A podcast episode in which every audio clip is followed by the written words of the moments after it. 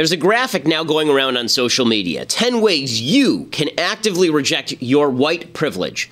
The people pushing this are serious. And then they suggest that we must all abide by the strictures recommended in this post if we wish for a better country. So let's deconstruct this nonsense. Okay, number one says take up minimal space during anti racism dialogues and protests. Minimal space? I don't even know what that's supposed to mean. Should white people who don't like themselves put themselves in like mime boxes? Should they take Alice in Wonderland potion and shrink down? Or better yet, should they simply stop showing up? What's the big worry here? Man spreading? Intimidation of the people who happen not to share a skin color but who share the same ideas regarding politics? I'd recommend that leftists lighten up, but they'd probably think that was racist. They, th- they then say, second, stop contributing to gentrification and calling it urban development.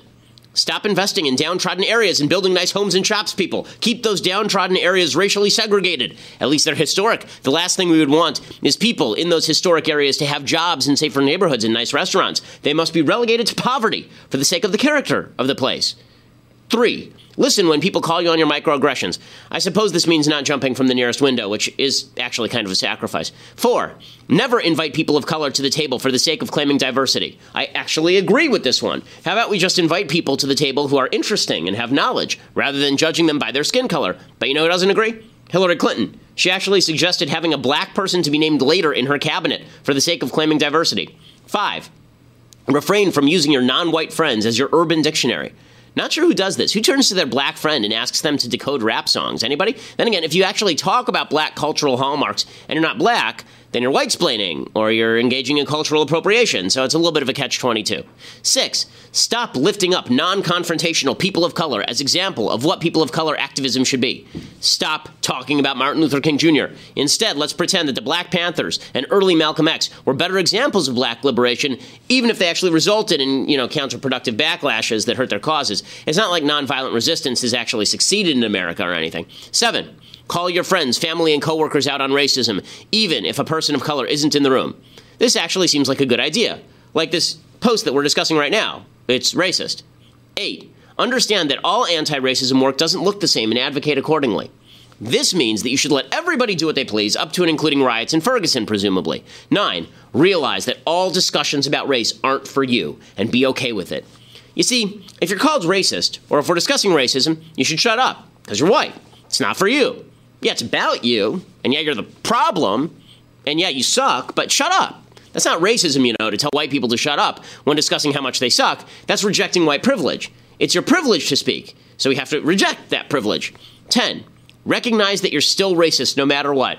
Well, I mean, to be honest, this sort of defeats the purpose of points one through nine. We could just skip to this one and then do whatever we want anyway, since we'll never actually be able to escape our white privilege. So thanks, leftists, for ensuring that racism lives on and forcing people to shut up based on skin color. You've done us all a real service, at least in exposing your own moral benightedness. I'm Ben Shapiro. This is The Ben Shapiro Show. You know, every time you think that you've actually parodied the left sufficiently, they parody themselves and it all goes out the window. Uh, I want to talk a lot about Trump Care today because the new Congressional Budget Office report is out and it basically sucks. There's a bunch in it that is not true, or there's a bunch in it that is based on faulty premises, and the entire left is going totally insane over it. And clearly, there is a division of opinion about the CBO report from the right as well. You have some people like Paul Ryan who are touting the CBO report because he hit his head on something hard when he was a child, and you have some people in the Trump administration saying the CBO report doesn't mean anything, even though they used to cite the CBO report about Obama. We'll get to all of that in just a second. But first, we have to say thank you you to our sponsors at Boll and Branch. So, if you are somebody who really does not sleep well, one of the reasons you're not sleeping well, I would guess, is because the quality of your sheets is terrible.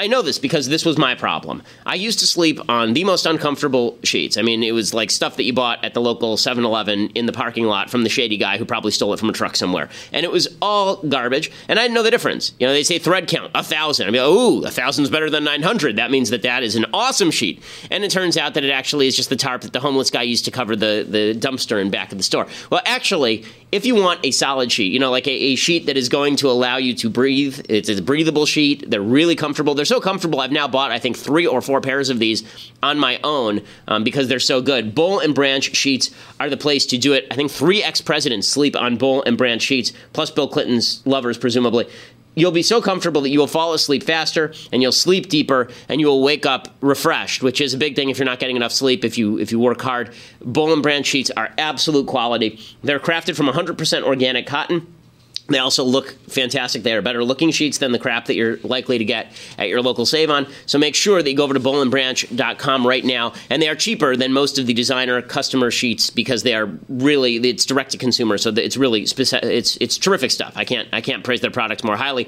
Bollandbranch.com today. B O L L and branch.com today. You'll get fifty dollars off your first set of sheets plus free shipping when you use the promo code Ben. So use that promo code Ben. The sheets are usually like some of them are like two hundred bucks. So that means that if you get a $50 discount, you're getting a pretty steep discount on that. And you do that when you use promo code Ben. Sounds like a lot of money. It really isn't. The sheets are really high quality. They're going to last you for a really long time. Plus, they're so good that you're not going to want to sleep on anything else. They definitely spoil you. Bollandbranch.com today. Bollandbranch.com, B O L L, and branch.com. Promo code Ben. Use that promo code Ben to get the $50 discount. Plus, it means that uh, they know that we sent you, which is helpful to the podcast. Alrighty, so let's jump right in here. So the, the CBO comes out with its new report on the on the Obamacare replacement bill.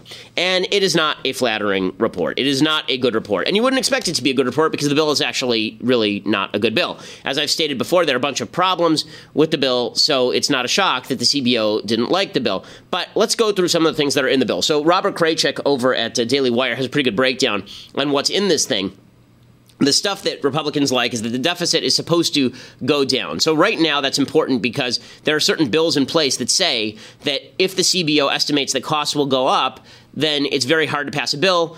If you say that the C- if the CBO says the costs will go down, then it's easier to pass a bill. One of the reasons this is stupid is because the CBO is wrong about pretty much everything. The CBO report on Obamacare is just incorrect. When they estimate that a lot of coverage is going to happen through Medicaid, they're assuming a bunch of states are going to expand their Medicaid in accordance with Obamacare they're not doing that. So they're assuming states that haven't joined Medicaid will join Medicaid or expand their Medicaid rather, and that's not happening. So the CBO reports are very, very flawed. But the CBO here estimates the budget deficit will be 559 billion in fiscal year 2017. But they say that the American Health Care Act, this is Trump Care, would reduce federal deficits 337 billion dollars over nine years. Now the real number is like over a trillion dollars over the next nine years. But then we give a bunch of tax cuts. They say that this takes away from the government, so it actually is only going to reduce the deficit by about 400 billion, 337 billion. Now, there's a problem with this too, which is that it's assuming that everything is going to stay the same. The level of subsidy is going to stay the same. Congress is not going to come along and try and fill in coverage gaps by providing bigger subsidies or bigger tax credits. So I don't actually believe that the deficit is going to really drop under this bill because there has never yet been a government subsidized program where the deficit decreases. It just doesn't happen that way. The bill, uh, the, the CBO also says that the that the number of uninsured is going to rise. So by 2018 they say 14 million more people would be uninsured than under current law according to the CBO's estimate and they say that most of this 14 million person increase would be people who are currently purchasing health insurance because they are forced to do so by the government and then they would just stop doing it because they don't want to pay the penalty. So the left is jumping on this to suggest that people are being thrown off their health insurance. No, most people just don't want to buy the stupid stuff because it's too expensive and it's crap. And once they're not forced to buy it, they will stop buying it.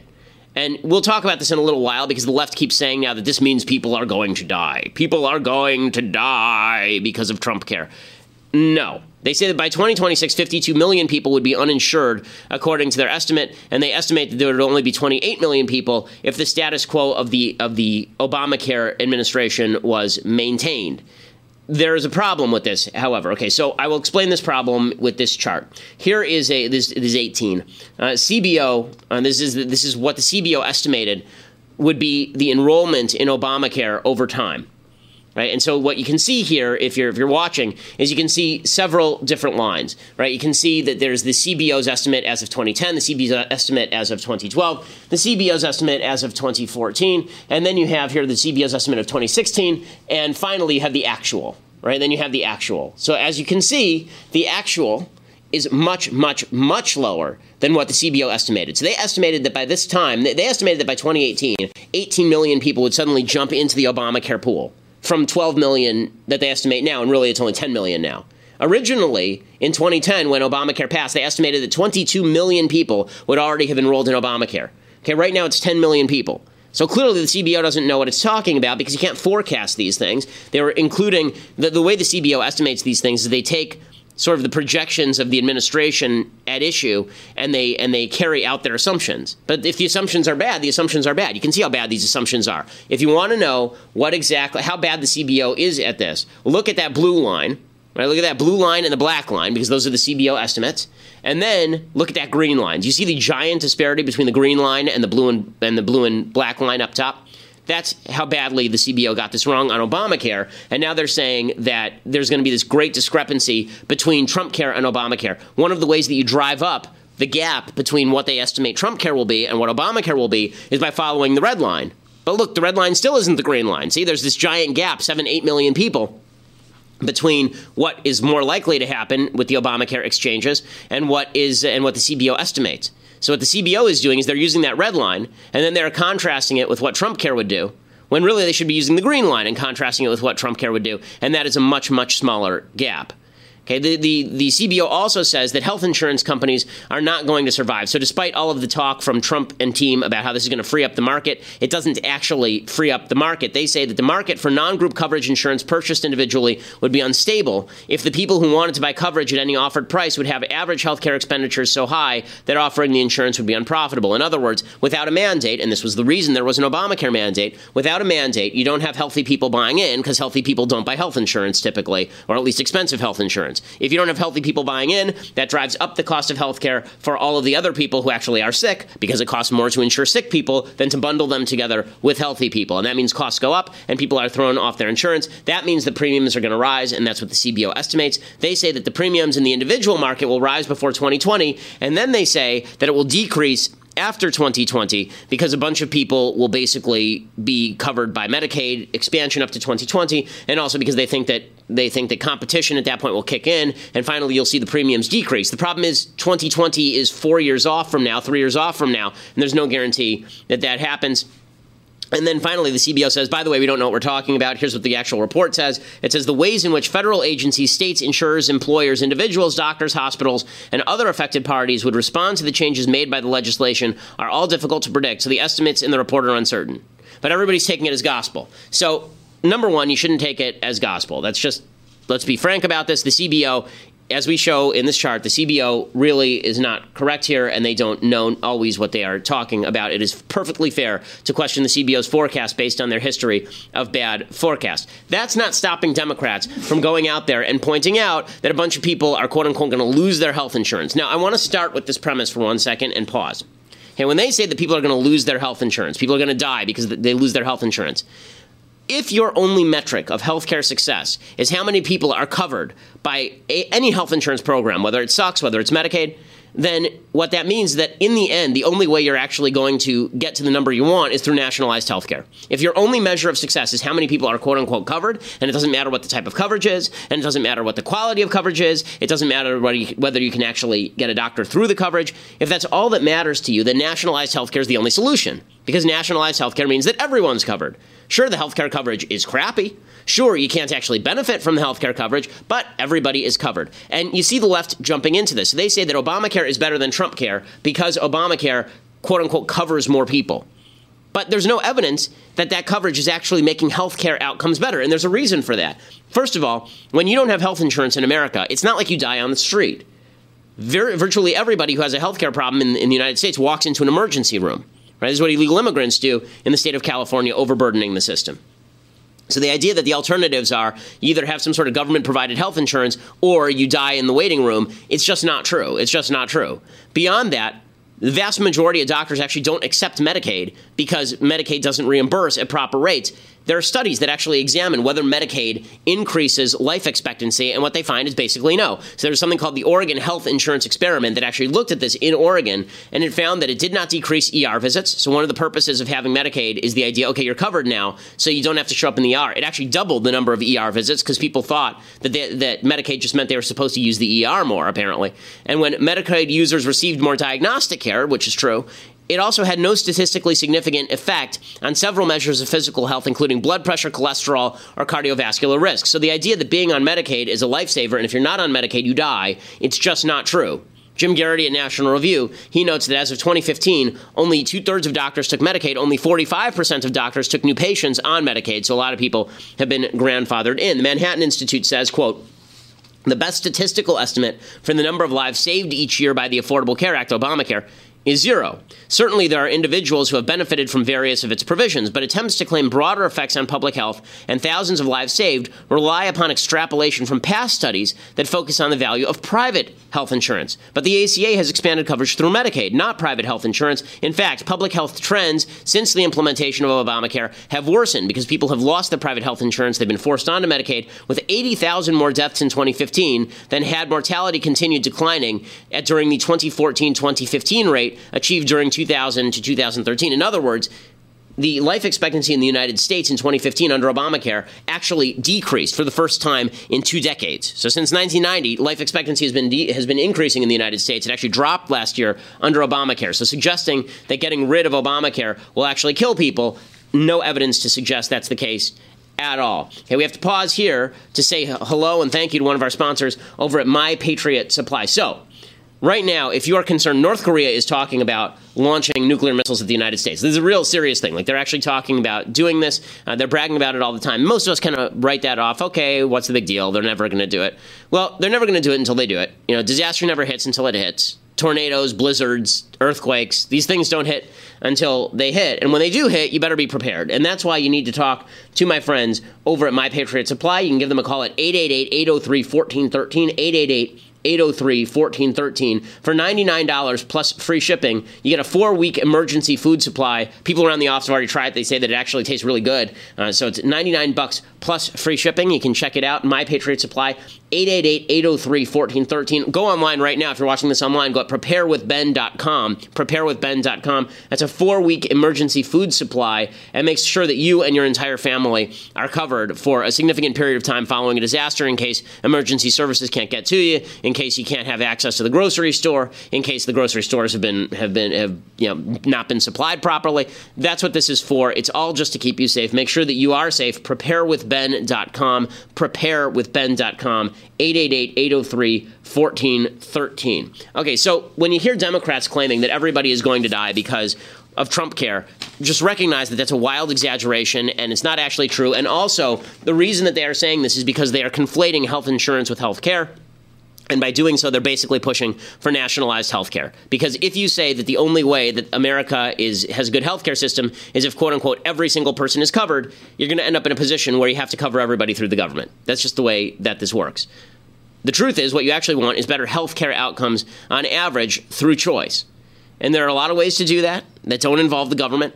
One of the reasons that the United States still has high life expectancy uh, is because we develop new products and services. One of the reasons we do is because we have a private market. Understand that what socialism and what redistributionism do is they destroy innovation. They destroy the capacity of insurance companies to compete with one another for your services, and they destroy the capacity for pharmaceutical companies to do research and development, for hospitals to do research and development, for new drugs to be used, for new surgeons to discover new surgeries.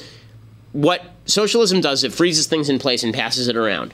And what capitalism does is it doesn't freeze things in place and pass it around, so there's more inequality under capitalism than socialism, but it allows innovation, it allows prices to drop, and that allows more people to have access. And that is the important thing. Now, the problem is that the, the Trump administration has a real divide has a real divide when it comes to how they understand what Trump care ought to be. And you can see that in how they are dealing with the CBO report, which is really quite fascinating. So, Donald Trump is basically on the verge of suggesting that we ought to just let Trump Care go and let Obamacare implode, which, as I said yesterday, is not a solution because entitlement programs don't implode, they just get bigger. Here is Donald Trump talking about Obamacare.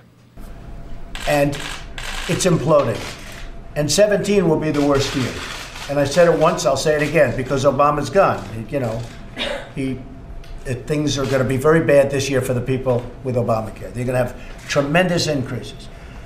And the Republicans, frankly, are putting themselves in a very bad position. I tell this to Tom Price all the time by repealing Obamacare because people aren't going to see the truly devastating effects of Obamacare. They're not going to see the devastation in 17 and 18 and 19. It'll be gone by then. It'll whether we do it or not, it'll be uh, imploded off the map. So the press is making it look so wonderful, so that if we end it everyone's going to say, oh, remember how great Obamacare used to be. Remember how wonderful it used to be. It was so great. It's a little bit like President Obama. When he left, people liked him. When he was here, there's, there's actual truth to what Trump is saying here. The press is t- propping up Obamacare, talking about how wonderful it's going to be. But the idea that Obamacare is going to implode, yes, the prices are going to skyrocket at a certain point here because people are dropping off the rolls, because people are ra- they'd rather pay the fines than pay for these high premiums. They're dropping onto Medicaid, and so they're not really paying into the system. All of that's true, but that doesn't mean that Obamacare is going to implode. It just means that the media is going to say more people are covered because they're dropping from private insurance onto Medicaid. So that's number one. But I think the important gap that you're seeing here is in between Trump and the so-called conservatives, you know, like Paul Ryan, who really is not super conservative when it comes to this particular bill. The gap that you are seeing is that Donald Trump is using the left's metric for what is a successful health insurance and healthcare program. And we'll talk more about that, but you have to go over to dailywire.com for that. So go over to dailywire.com right now, become a subscriber. We're going to deconstruct some culture a little bit later. We're going to talk about that. We're going to talk about Michael Brown and this new tape uh, that is broken of him. Does it change everything? Dailywire.com to check that out. $8 a month will buy you a subscription. Today is the very last day for annual subscribers to get a free DVD copy of The Arroyo, fictional film set on the southern border. Really good movie. You're going to want to watch it multiple times with your family because it's really good. Dailywire.com, annual subscribers get that movie. Today is the very last day for that deal. So dailywire.com, $8 a month. Plus, if you just want to listen to the show a little bit later, uh, then you can always go over to iTunes or SoundCloud and check it out. And to make sure that if you go over to iTunes, make sure that you leave a review. We really appreciate it. We are the largest conservative podcast in the nation. So the disconnect between kind of the Trump wing and the Ryan wing on on Trump care is that Trump's metric for success here is how many people are covered. And that's because during the campaign, he kept saying, Don't worry, everybody's going to have health care, everyone's going to be covered. That was not a conservative principle, and you're seeing it play out right now. So that means he looks at the CBO report and he says the CBO report is garbage. I hate the CBO report. The CBO report's the worst thing that ever was because it says people are going to lose their coverage. And so they're arguing with the CBO. So Newt Gingrich is one of the people who's sort of parroting this Trump line that the only measure of success is how many people are quote unquote covered, even if people are dropping off coverage by choice. Here's Gingrich ripping into the CBO. They should abolish the Congressional Budget Office. It is corrupt. It is dishonest. It was totally wrong on Obamacare by huge, huge margins. I don't trust a single word they have published, and I don't believe them. Okay, so, you know, that's a convenient answer. They were citing the CBO to talk about how Obamacare sucked five minutes ago, but what he's saying here is not completely false. I mean, I just said it five minutes ago that the CBO, uh, its estimates on Obamacare are completely wrong, and so we have to take all of its estimates with a grain of salt. But it's interesting because the reason he's ripping the CBO here is because he's very unhappy with the report. And the reason he's unhappy with the report is because the headlines are that millions of people are going to lose their coverage. Tom Price over at HHS, working for Donald Trump, he says the exact same thing. Uh, so we disagree strenuously uh, with, uh, with, with the report that was put out. We believe that our plan will cover more individuals at a lower cost and give them the choices that they want for the coverage that they want for themselves and for the fam- their family, not that the government forces them to buy.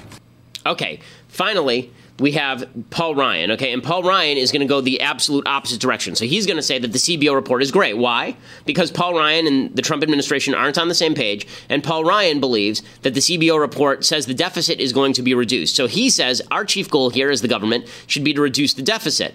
And coverage, you know, that's up to the individual. So this is the difference between Trump's vision of what Trump care should be and Ryan's vision of what Trump care should be.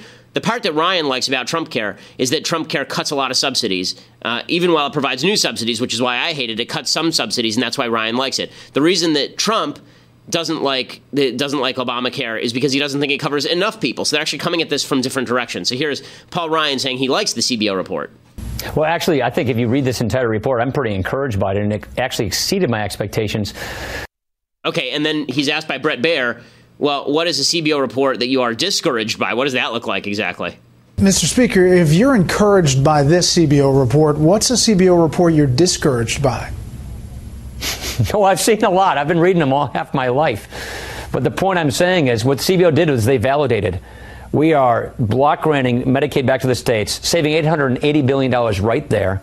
This is an $883 billion tax cut for families and small businesses that helps lower their health care costs. And it saves money and reduces the deficit.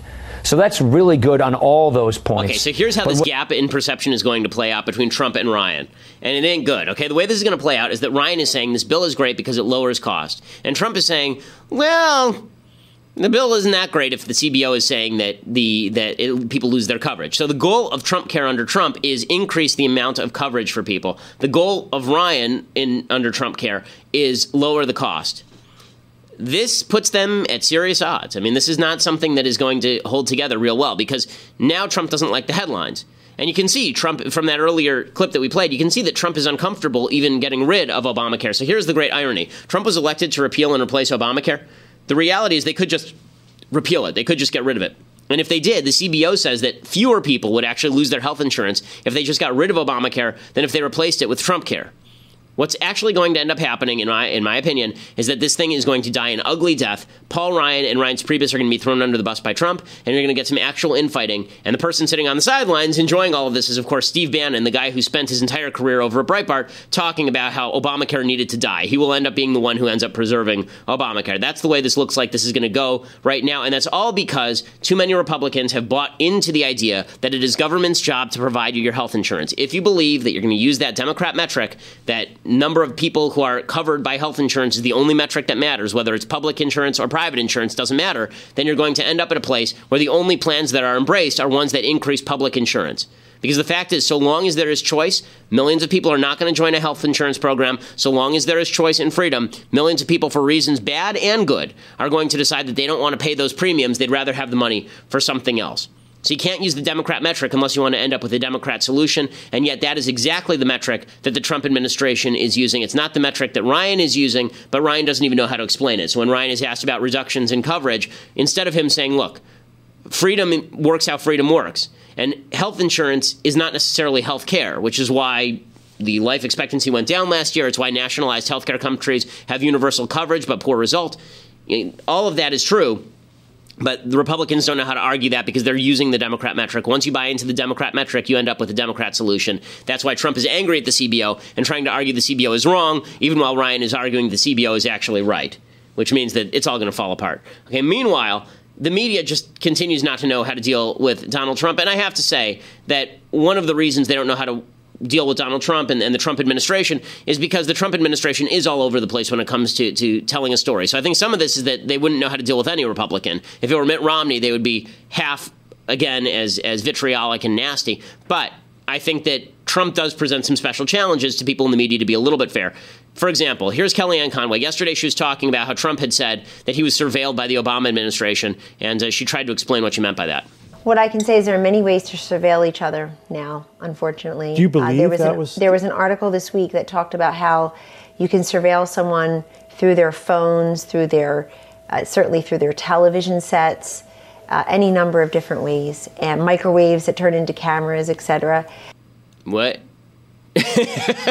I'm not aware of microwaves that turn into cameras, Inspector Gadget. She, she later came out and she said, I didn't really mean that. Uh, Inspector Gadget is not me, which is a good line. Um, but yeah, it's, it's hard to fact check stuff when people say this kind of thing.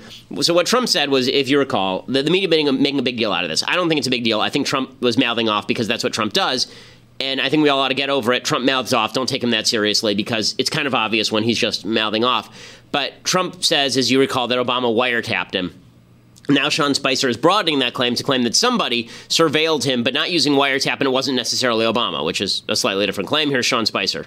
Let's let's get back. I, I think there's two things that are important about what he said. I, I, think recognizing that it's the Obama, he doesn't really think that President Obama went up and tapped his phone personally. I think, but but I think there's a there's no question that the Obama administration that there were actions about surveillance and other activities that occurred in the 2016 election. That is a widely um, reported activity that occurred back then. The president used the word wiretap in quotes to mean broadly surveillance and other activities uh, during that. And that is, again, something, it is interesting how many news outlets reported that this activity taking place during the 2016 election cycle, and now are wondering where the proof is. It's, it's, it is many of the same outlets in this room that talked about the activities that were going on back then. And this is sort of the fight that's happening between the, the Trump administration and the press. The Trump Trump will say something that's off the wall but has a grain of truth to it if you actually stretch it. And then the press will say that it has no grain of truth to it at all. It's just crazy. And then it all falls apart. So it, Sean Spicer continued along these lines, by the way. He says he was asked, How can you trust Trump considering that he keeps changing his story? And listen to Spicer's answer. When you're asking about the validity of the CBO report, again, I refer you to the CBO itself. The number that they issued that would be insured in 2016 was 26 million people. The actual number is 10 point, excuse me, 24 million. The actual number is 10.4. That's not a question of our credibility. It's a question of theirs. Do you have anything more? The bottom line is the question that you still have not answered is can I we can you answered say can you say affirmatively that whenever the president says something, we can trust it to be real? If he's not joking, of course. I mean, but Of in that case, that's, that's the caveat, right? It's always going to be if he's not joking, of course. And this is driving the left nuts because they can't tell when Trump is joking. So Jake Tapper on CNN, he says that you know this is this is craziness. How are we supposed to follow Trump around? We don't know what he's talking about. Now, to recap, since those tweets nine days ago, this charge by the president has been called false by the director of the FBI, false by the former director of national intelligence, and not one credible, informed source that we can find in Washington has said that the president's accusation is true. And I'm including Vice President Pence in that group. To say that members of the House Intelligence Committee are expecting reams of paper to prove this charge coming their way today, well, that would be doing a disservice to the members of that select committee. And we the media, the media are losing their mind over this because they don't really know what to do, right? Shep Smith and on Fox News, he says, "Well, we can't even quote Kellyanne Conway anymore because we don't know what the hell she's talking about." Trump to hand over evidence to support his claim that President Obama tapped his phones. So far, there's absolutely nothing. But his senior advisor, Kellyanne Conway, whom we really don't quote much anymore because, well, history, is noting that phones aren't the only way people spy on people. For instance, what about televisions? And then she said, your microwave. Okay. so Shep Smith's losing his mind too. And it's just, you know, th- this is unfortunately, I think, how this is uh, how this is going to go from here on in. I think the media is going to go crazier and crazier, and some people on the right are happy with that because they say, okay, it's Trump trolling the media, and they totally deserve it. There's something to that, but I, I think that at a certain point, we're just going to have to get down to brass tacks if, Trump and his spokespeople say things, they should attempt to be as literally true as possible. If they don't do that basic due diligence, I can't completely blame the media for being a little bit uncomfortable because, again, I don't know why you would trust the media to, to cover you properly when you can't even cover yourself properly. Okay, we have to stop and say thank you to our friends over at Birch Gold. If you are concerned that perhaps the economy is a little bit superheated right now, if you are not, if you think the economy is going to continue to go well, but you want to diversify for the future, now's a good time to go over to my friends over at birchgold.com, birchgold.com. They can help you move your IRA or 401k out of stocks and bonds and into precious metals. Precious metals have never been worth nothing, and uh, they are indeed a safe hedge against a lot of the vicissitudes of the market. So check them out at birchgold.com slash Ben. They have a long-standing track record of success, thousands of satisfied clients, five-star reviews, and A-plus rating with the Better Business Bureau. If you contact them right now at birchgold.com slash Ben, they'll give you a 16-page comprehensive kit talking about how gold and silver can protect your savings. Ask all your questions, get all your answers. You wouldn't want to put all your money in gold, but you should certainly have some of it in precious metals, and Birch Gold can help you do that. Birchgold.com slash Ben to check that out. Okay, time for some things I like and then some things that I hate. So, things I like, we've been doing plays this week, American plays. And uh, this is sort of uh, it's it's performed a lot, but it's sort of overlooked very often as a, as a great play. And that is uh, Our Town by Thornton Wilder. Uh, this, if, if you get to the third act and you're not openly weeping, then you're watching a really bad production of Our Town. The play itself is is about uh, the the history of this small town um, and people who have passed on and they're still watching over this small town. It's all about the relationship between a girl and, and her mother, uh, and it's it's just it's it's beautiful in many ways. Uh, the thing about trying to summarize plays like this without giving away the plot is there's not that much to say about them other than you should read it or you should go see it. But it is a slice of Americana, and it does make you nostalgic for a time when there was a, a sense of community in America, a sense of community that's largely broken down in America's major cities as we continue to urbanize and polarize ourselves using Facebook and Twitter uh, and only interact with each other online. Uh, our town is about the fact that it is our town and that America still is our town, and that means that we ought to have some sort of social fabric that, that binds us to each other and binds us to our family. Uh, it is uh, it is a, a heartbreaking play, a very moving play. Our Town uh, by Thornton Wilder. Okay, other things that I like. So this video, I just couldn't stop laughing. Apparently, uh, there is a a statue of Lenin and it was being transported uh, in in uh, I guess this was was being transported somewhere in Ukraine, I think, uh, and uh, and this is the video of them trying to move the statue of Lenin. It doesn't go well for for old Vlad.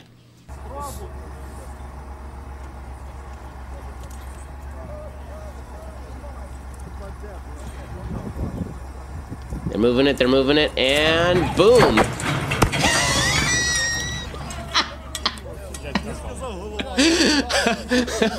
okay, somebody lost their jobs. That's unfortunate, but they're trying to move the statue of Vladimir Lenin. They've got the, the cable tied around the chest of the statue, and uh, and it slips up around his neck, so he's hanged. And then uh, and then the head pops right off, which uh, oh, that's just that's glorious. If only that had happened to Vladimir Lenin in real life. Uh, Vladimir Lenin was a mass murderer and would have deserved every bit of this. Uh, he imprisoned his people for 80 years in a gulag of hell. Uh, so the good. It, it's nice to see his symbol just you know take it really there. It's pretty spectacular. oh, I gotta love that. That's pretty pretty amazing. I love how the head hits the ladder and just knocks it over and goes flying off. Uh, you can only hope that uh, that somewhere the spirit of Vladimir Lenin is boiling, uh, boiling in hell, and uh, and enjoying the, the images of his statues being ripped down. So that is pretty spectacular. Okay, uh, time for uh, time for some things I hate. I love that video so much; it's great. Okay, time for some things that I hate. So you have been hearing, no doubt about this uh, Michael Brown thing. You, have been hearing, I'm sure, about uh, the idea that Michael Brown was innocent. Right? He was innocent. He was an innocent. He was the sainted, gentle giant. And then you remembered, well, didn't he strong arm rob a store? Didn't he? I mean, didn't he actually like walk into a store and there was video of it? He like walked up to an owner, he grabbed some cigarillos from behind the counter. He's a giant guy, and he like grabbed the he grabbed the cigarillos and then pushed the guy down. Right? Well, now there's new footage that has been revealed, uh, and this is apparently severely edited from a new documentary called Stranger Fruit. And the director is a guy named Jason Pollock. And the video shows Michael Brown entering the convenience store at 1 a.m. the day of his death, handing a small bag to some employees. The employees smell the bag and hand it around, and Brown is given two boxes of cigarillos. And as he's leaving, he turns around and he hands the cigarillos back to the clerks uh, to allegedly store behind the counter. So the idea is that the clerks uh, took the cigarillos, put them behind the counter for him to pick up later. So according to Pollock, the bag contained pot, and the exchange was prearranged. It was a drug deal. If your defense to Michael Brown was a strong arm robber is Michael Brown was a drug dealer, that's not a strong defense. Also, the, empl- the employer, like the owner, was not in on this, right? The, the under under uh, the, the, employer obviously is not in on this. I mean, you can see the tape. He he, you know, Brown goes and grabs the cigarette. So here is the way this works, folks. If I steal a piece of property and I trade it to you, but I don't give it to you, right? I say to you, you know what?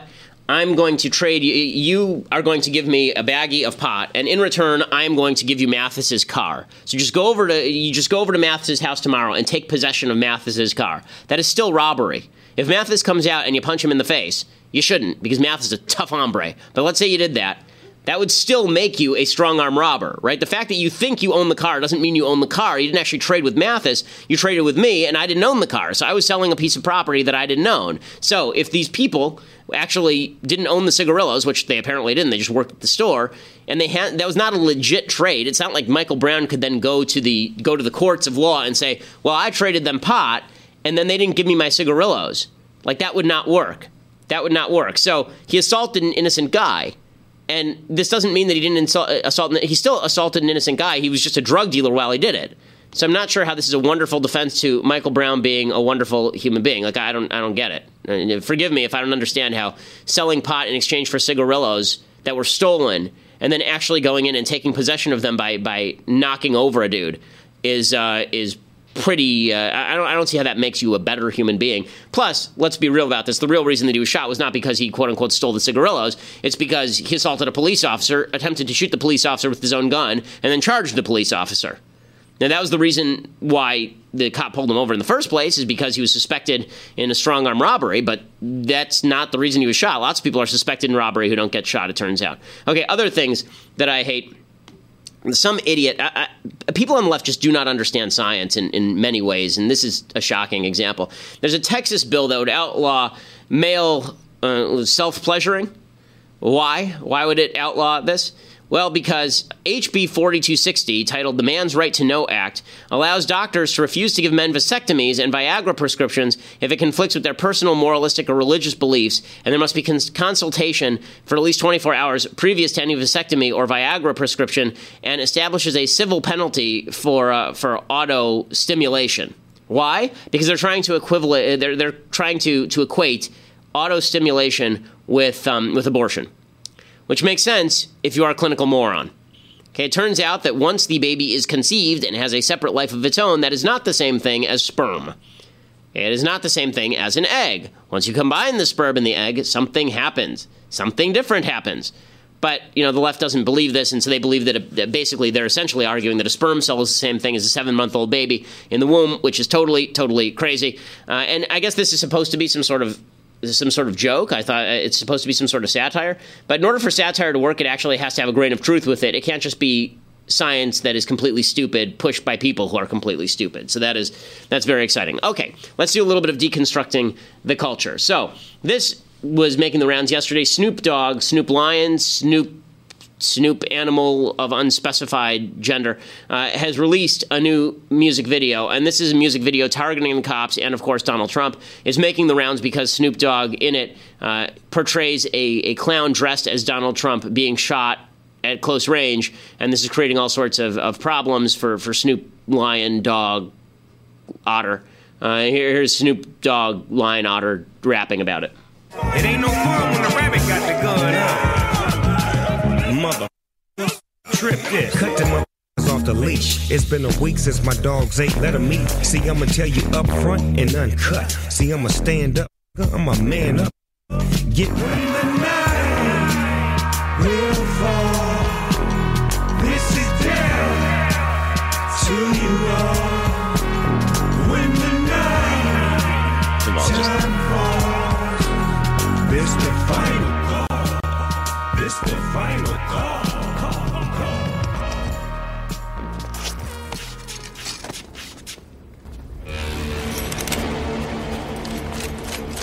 and there's Snoop holding up Donald Trump and then pretending to shoot him, pretending to assassinate Trump.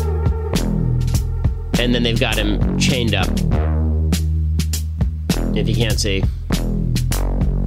And passing around a cigar, but not giving it to Trump because Trump wants their cigar. So that's just wonderful. Uh, they've got a bu- they've got a girl in the background holding a baseball bat with nails through it, standing next to the clown president of the United States. And um, this uh, is not good. Uh, if they had done this about, imagine somebody had cut this video about President Obama and, and shown somebody attempting to assassinate President Obama and then chaining him up.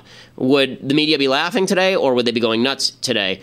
His lyrics are also awful. It's it's trying to keep from dying in these MFing streets, F the police, from a black man's point of view. Resident Evil, it's all on camera and they still don't believe you. First of all, terrible song. Second of all, Snoop Dogg has a serious history with the law. Okay, if, if you actually look, I'm going to look up his criminal record. Okay, let's look up Snoop Dogg's criminal record right this very instant. He was convicted in 1990 of felony drug possession and possession for sale.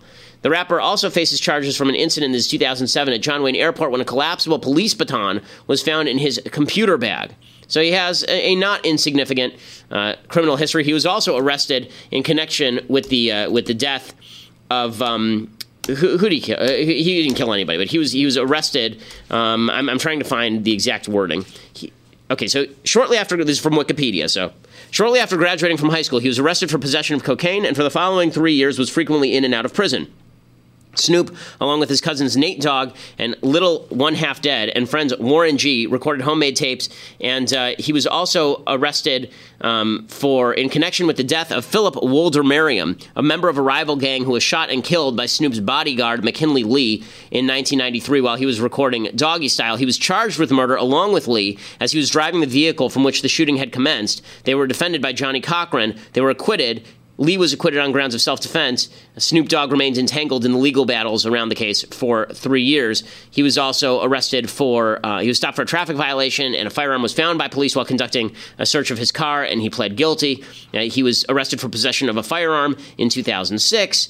He was arrested uh, again in, uh, in 2006 because he was creating a problem at an airport, I guess. He, he has a long history with the law, in other words. So, this idea that the police are the ones who are mistaken and it's not you being a repeat criminal. I don't think that Snoop Dogg has a lot to talk about here in terms of police brutality and how terrible the police are. And I certainly don't think he has a lot to talk about about how the police are the bad guys when he's cutting a video shooting Donald Trump in the head. I have, I have a pretty, you know, the, when, if you're going to talk about people who are violent, or who are or who are encouraging a climate of violence, I think that you might want to start with this Snoop Dogg video instead of starting with the cops who are actually out there protecting people from people who attempt to shoot people dressed as the president of the United States. Okay, we will be back with more tomorrow, more updates on Trump Care. We'll see how this whole thing shakes out. It doesn't look good at this point, folks. It doesn't look good, but we'll bring you the latest. I'm Ben Shapiro. This is the Ben Shapiro Show.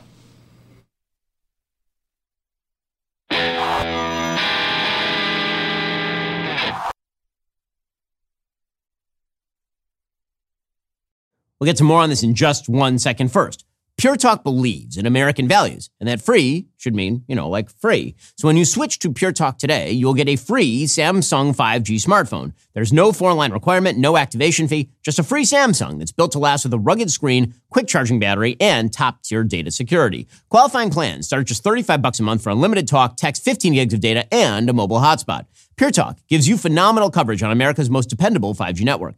It's the same coverage you know and love, but for half the price of the other guys. The average family saves almost $1,000 a year. So, I challenge you to choose a company that actually doesn't hate your guts and shares your values. Let Pure Talk's expert U.S. customer service team help you make the switch today. Go to puretalk.com slash Shapiro to claim your eligibility for your free brand new Samsung 5G smartphone and start saving on wireless today. Again, go to puretalk.com slash Shapiro to switch to my cell phone company. I've been using them for years. They're fantastic. You'll love them as well. Go to puretalk.com slash Shapiro and claim your eligibility on that free brand new Samsung 5G smartphone. Start saving.